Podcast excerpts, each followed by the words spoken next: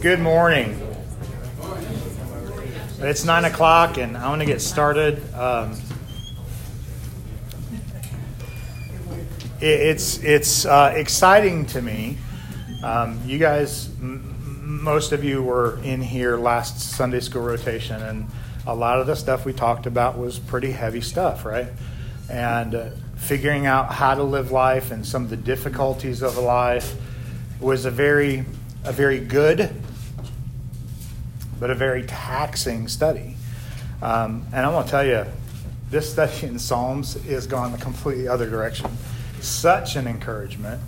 Um, the more I read, the more I want to say to, to, to, share with you guys the things that I'm learning. And we may not get to 139 today. Uh, we're supposed to do 121, 127, and 139. We may not get to 139 today. And if we don't, I'm not skipping it. We're going to go to it next week. So don't be uh, discouraged if you read through 139 this week and you're like, there's so much here. There's a lot in 139, and we're not going to skip it. Um, so be encouraged. This is exciting stuff. And uh, hopefully, through this whole study of the Psalms, if it does one thing for you, I hope it does one thing, and that is open your eyes to who God is. Um, so um, I, I, do have the recording started. Pam would be sitting there and saying, Did you start the recording? Yes, I have got it started. Um, so a couple of announcements, and then we'll pray and get started. Um, the Turkey trip, uh, the, it's not set in stone. Uh, John and Gil have both said that there's two possible weeks, one the end of June and one the first of July. And it depends on the number of people we're taking, which, which week we go. So if you're interested in going to Turkey this year, please see Gil um, as soon as you can. Um, and talking to Scott uh, the last couple of minutes, um, Sam Kirkley um, is is fighting, and um, just be praying for Sam, um, praying praying for faith and comfort during this time. Pray for the family uh, as they do everything they can to minister to him. Um,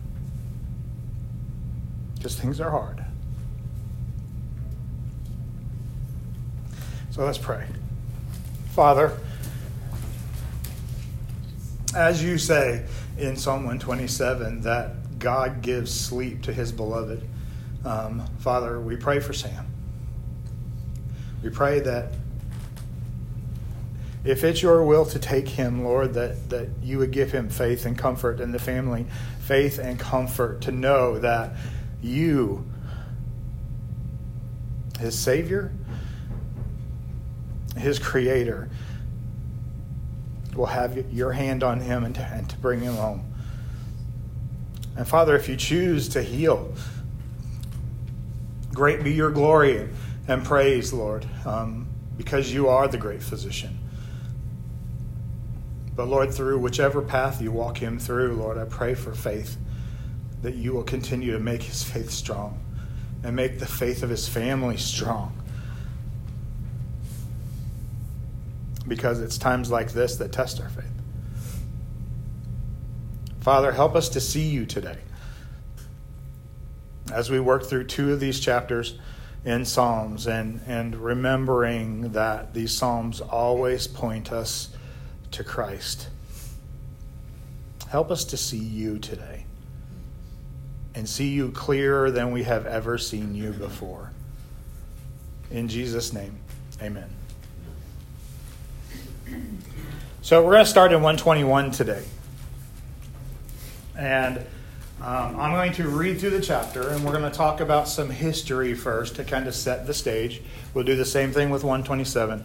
And then I just want to, just like I said last week, I just want to meditate our way through the chapter okay? And I'm going to bring some things to your to your mind. I'm going to point to specific other areas of Scripture because we talked about how, as believers with the full canon now, and not just the Torah, which is what the psalmists had, um, we have a fuller understanding of Christ's role um, in our lives. So, uh, Psalm 121 My help comes from Yahweh, a song of ascents. I will lift up my eyes to the mountains. From where shall my help come? My help comes from Yahweh, who made heaven and earth. He will not allow your foot to stumble. He who keeps you will not slumber. Behold, he who, he who keeps Israel will not slumber and will not sleep. Yahweh is your keeper. Yahweh is your shade on your right hand. The sun will not strike you by day, nor the moon by night. Yahweh will keep you from all evil. He will keep your soul. Yahweh will keep your going out and your coming in from now until forever. So, we have to talk about a couple of things. Who's the psalmist here? We don't know for sure. The psalmist is not mentioned. Um, the writing is similar to that of David's, so we could think of it being David, but it's not that important for this psalm. It's called a song of ascent. What does that mean? Well, for history, Psalm 120 to 136 is called the Great Hallel. And what that means is when the Israelites would travel to Jerusalem, this was their songbook that they sang on the way. So as you move from chapters 120 to chapters 136, you see the progression from faraway lands in 120 as they travel towards the temple, towards Jerusalem, before the, towards the Mount of God. So that's the most of Israel was lower than where Jerusalem. It's on a plateau. So as you approach Israel, you're going up. You can see the mount in front of you. you are going up to it. Three times a year, Israel would travel to Jerusalem. Uh, the unleavened, the feast of the unleavened bread, the feast of weeks, uh, what we uh, what we today celebrate as Pentecost, and the feast of booths or tabernacles. These are the three times of the year that they would travel up to Jerusalem. That's going to be important because when we jump to 127, we're going to come back to that. So 120, 121, now the phrase is, I will lift up my eyes to the mountains. From where does my help come from? Now, if you've if you've uh, been in watched movies, uh, what is it? The Sound of Music. That's a that's a famous verse in this that they quote in The Sound of Music. However, they get it wrong. The mountains isn't where your help comes from. But this is the point. As you travel up, as you're looking towards the Mount of God, what you should be seeing, you can actually see the Temple Mount as you walk. Where does my help come from? Verse 2 My help comes from Yahweh. The covenant keeping name. Remember last week? The covenant keeping name of God. And this is interesting. As we move through this psalm, he talks about God in four different ways. This first one is, My help comes from Yahweh. He is our helper. He, per, he helps us as we go. Who made heaven and earth? You should be thinking from last week, Psalm 119. The heavens declare the glory of God. So he is the maker. Do you understand who Yahweh is? Do you truly understand? And then we get from there into verse 3. He will not allow your foot to stumble. He who keeps you will not slumber. He who keeps Israel will not slumber and will not sleep. He is our helper. He is our keeper. Think of the fact that he's got his hands around you. Who's Jesus' phrase in the, in the Gospels? If, if you are in my hand, nobody can take you out of my hand because you are in the Father's hand. So think of this as his, you are he is your keeper. Once he has you, he has you. But think of it this way He will not allow your foot to stumble. He will not allow your foot to stumble. So if you depend on yourself, what can you guarantee? That you're going to stumble.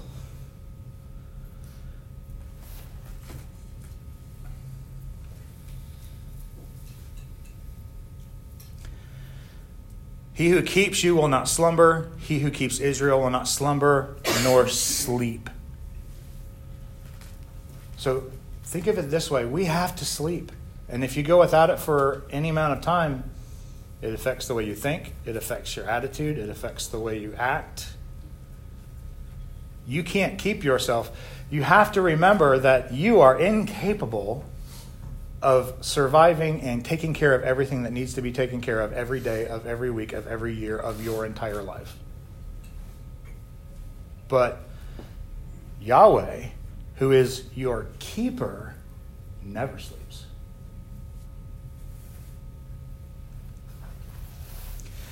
And, and we jumped right here to verse 5. Yahweh is your keeper. Yahweh is your shade of your right hand. The sun will not strike you by day, nor the moon by night. Okay? So he's our, he's our helper, he's our keeper, he's our protector. Now, does this mean that uh, it says, I will keep you from all evil? Nothing bad will ever happen to me because Yahweh is my keeper. If you've lived for more than 30 seconds, you know that's not true right? Um, but what does that mean? It means we are never promised freedom from pain or temptation or suffering, but we are promised that He will sustain us through it. He will keep you from evil.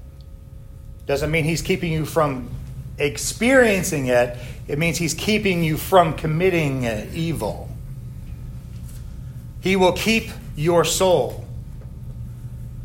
Now, this is interesting. If you look at chapter 21, verse 3, he who keeps you will not slumber. Verse 4, he who keeps Israel will not slumber or sleep. Verse 7, Yahweh will keep you from all evil. Yahweh will keep your soul. Verse 7, Yah, verse 8, Yahweh will keep your going in and your going out. Are you seeing the point of the psalmist? As they traveled up to the mountain, there were robbers that would rob you on the way. Yahweh is your keeper, He is your protector. Through the paths of life that you live, Yahweh is the one who guides you, who protects you, who keeps you safe. Even when you walk through the valley of shadow of death. So, this, this should make you think Psalm 8 4, Psalm 144 3, Hebrews 2 6. What is man? That you would remember him, and that the Son of Man, that you would care for him. If this great God that we talked about in Psalm 19 last week, who created everything, and whose word is sure, and whose word is right, and he chooses to keep me. This lowly worm on this planet, uh, insignificant life. What does that make you think of God? What does that make you think of yourself? And this is the, the last piece from now until forevermore. And there's only one way that can happen Christ is the crimson thread through the Psalms. Without Christ and his sacrifice on the cross, there can be no forevermore. Now, how unbelieving and nasty are we, am I, to have to be reminded so many times that God is my keeper? the, the day in, the day out of difficulties at work, difficulties with family, difficulties with people that are in your house, difficulties with people that are in the community, to remember that that's not what's important. That through all of that mess, that God is your keeper. He keeps your soul. He keeps your going out and your coming in. He is your preserver. Turn to 127.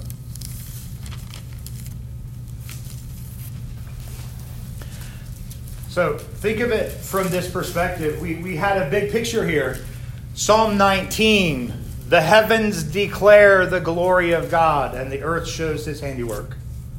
Big picture, right? Psalm 121 We're walking to the temple. We look to the mountain. Where does my help come from? My help comes from Yahweh. Now we're narrowing our view. It's no longer the heavens and the earth, it's the path that we're on. How does it narrow even more? Look at 127. Unless Yahweh builds the house, they labor in vain who build it. Unless Yahweh watches the city, the watchman keeps awake in vain. It is in vain that you rise up early and that you sit out late and that you eat the bread of painful labors. For in this manner he gives sleep to the beloved. Behold, children are an inheritance of Yahweh. The fruit of the womb is a reward, like arrows in the hand of a warrior, so are the children of one's youth. How blessed is the man who fills his quiver with them. They will not be ashamed when they speak with the enemies in the gate. So, big picture heaven and earth. We're moving to the mountain. We've narrowed it down, and now we're talking about the house. Now we're talking about the house. Unless Yahweh builds the house. Now, did anybody go, just curious, you're reading verse 1 and verse 2, talking about building a house, watching the city, working hard, getting up early, going out late, and then it switches to children and go, what is he doing? Can I make that connection for you? Yahweh builds uh, the house. The Hebrew word for build is the root word for house. The Hebrew word for build is the root word for son and daughter. So if Yahweh builds the house, uh, behold, children are an inheritance of Yahweh. He gives the house, he gives the children. These are things, the work that he does. Now, does that mean that we don't build? Because that's what it says, right? Uh, Yahweh builds the house, we labor in vain who build it. It means we don't build, right? No, no. It means that if you build without Yahweh, the work you're doing is in vain.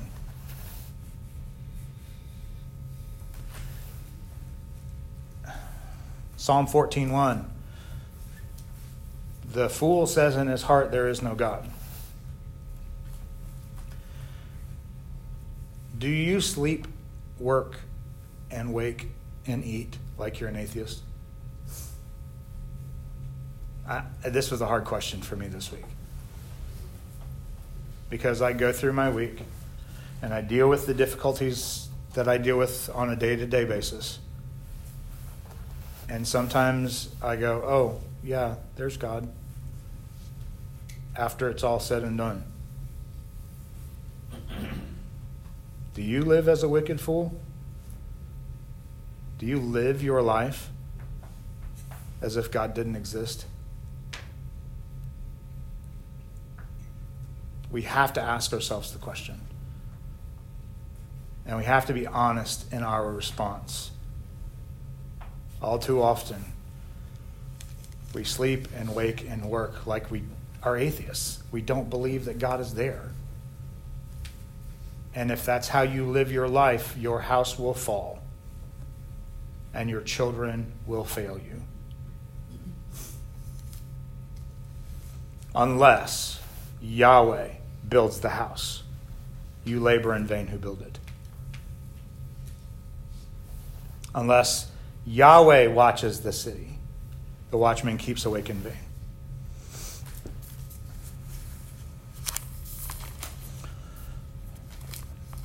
Ezekiel 3:17 says, "Son of man, I have given you as a watchman to the house of Israel so that you will hear a word from my mouth and you shall warn them from me." Isn't that the role that Christ played? What was his name? Son of man. Ezekiel is speaking forward to what Christ was going to do for us. And it's only in what Christ does for us that we can build our house.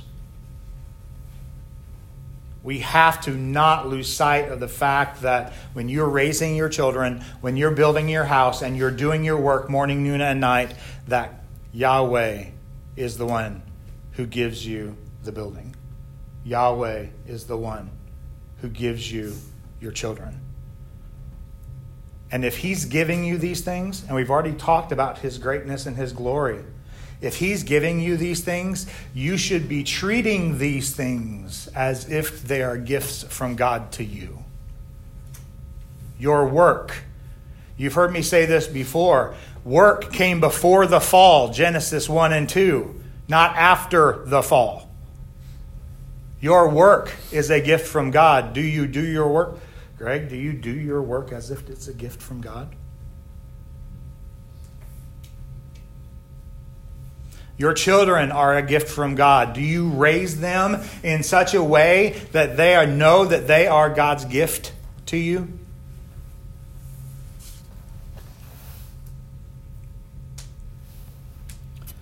We have to depend on God for what's going on at home as well as what's going on at work. That's where it jumps in verse 3. Behold, children are an inheritance of Yahweh.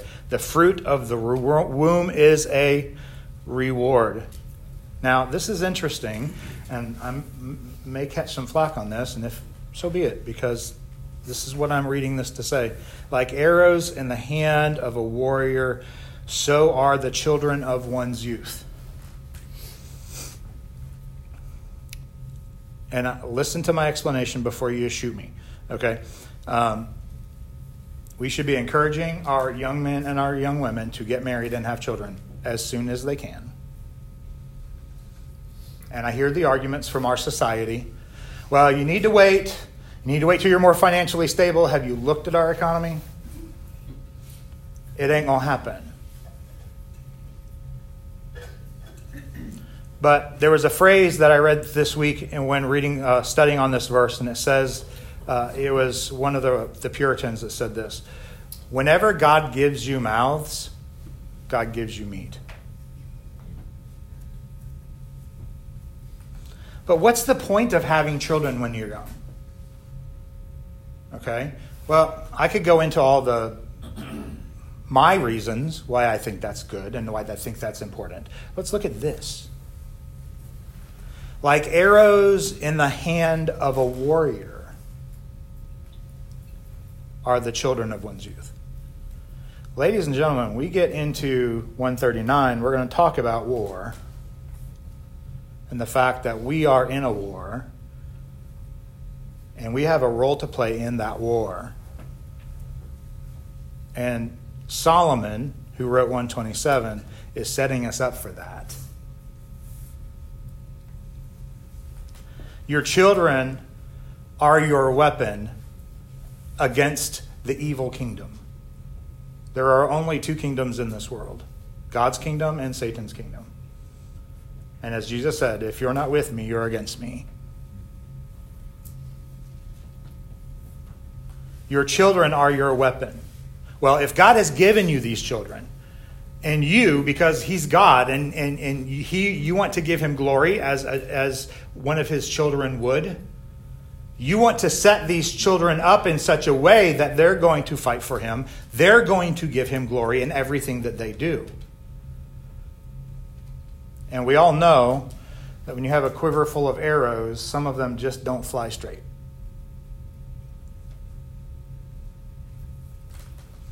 So sometimes, and it says, How blessed is the man who fills his quiver with them.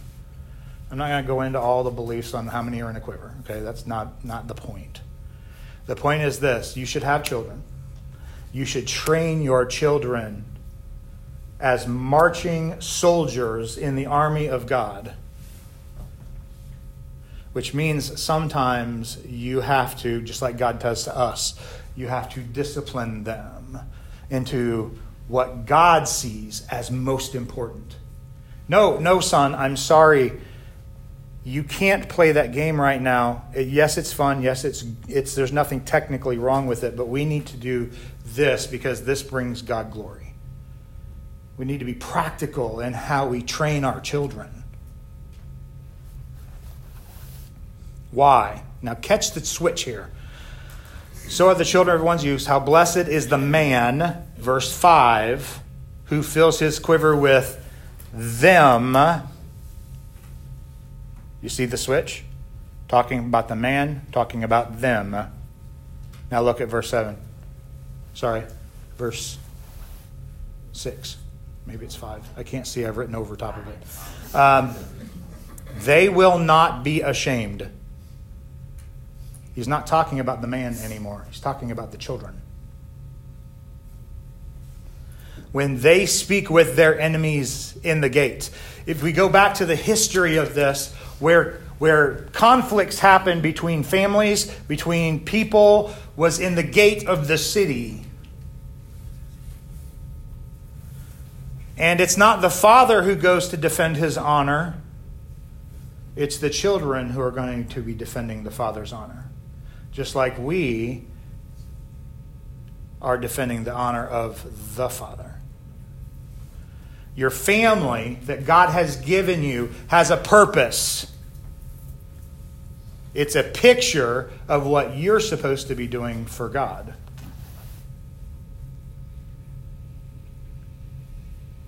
If you don't train your children to fight well, they will abandon the Father. When they speak with the enemies in the gate. So, uh, some of us, and I'm this way, I'm, I'm the fixer. Pam will tell you, tell me what's wrong so I can fix it. I'll deal with that person. Let me take care of it. Okay? But you know what? It's not my job to do it. It's my job to prepare my children for that battle. Because I'm going to be honest, the things that I see coming, and if some of you, we've had this conversation, the things that we see coming in our country, I'm probably going to be dead before my children have to deal with that. But it's my job to train my children to be able to deal with that. It's my job to remind my children that Yahweh is their inheritance. Do you trust Yahweh? Do you trust Yahweh? I'm going to give you the first two verses of 139 and I'm going to stop because we're going to do 139 next week. Do you trust Yahweh? Do you trust that He can build your house better than you can? Do you trust that He, in giving you those children, knows what He's doing by giving you those children? Verse 1 and 2. O Yahweh, you have searched me and known me. Past. Not present, past. He's already done it. You have searched me and known me. You know when I sit down and when I rise up. You understand my thoughts from afar. You know when I sit down and when I rise up. So we went from the heavens are declaring the glory of God to the mountain to our house and our children. And now he's focused on you. Because if your house is going to be right and your children are going to be right, you have to be right.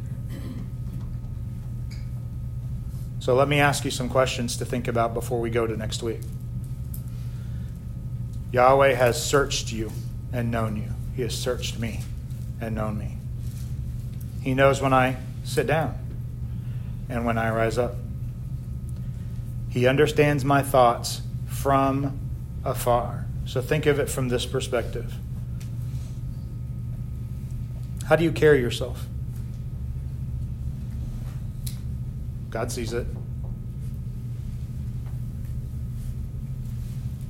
How do you act? How do you think? Some of us are really good at acting good, but thinking wrong. You understand my thoughts from afar. How do you dress? I see you're rising up and you're sitting down. All of these things God sees. He knows your every move. He knows your every thought.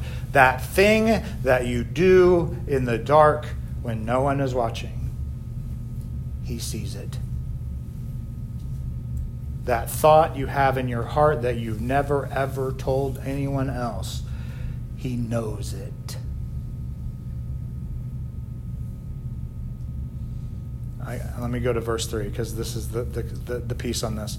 You, and your verse may sound something different, you scrutinize my path and my lying down.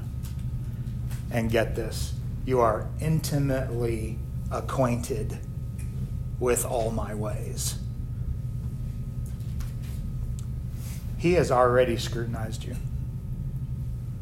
He knows the depths of your heart. He knows the thoughts that are in your mind. And we're going to see next week as we go through this psalm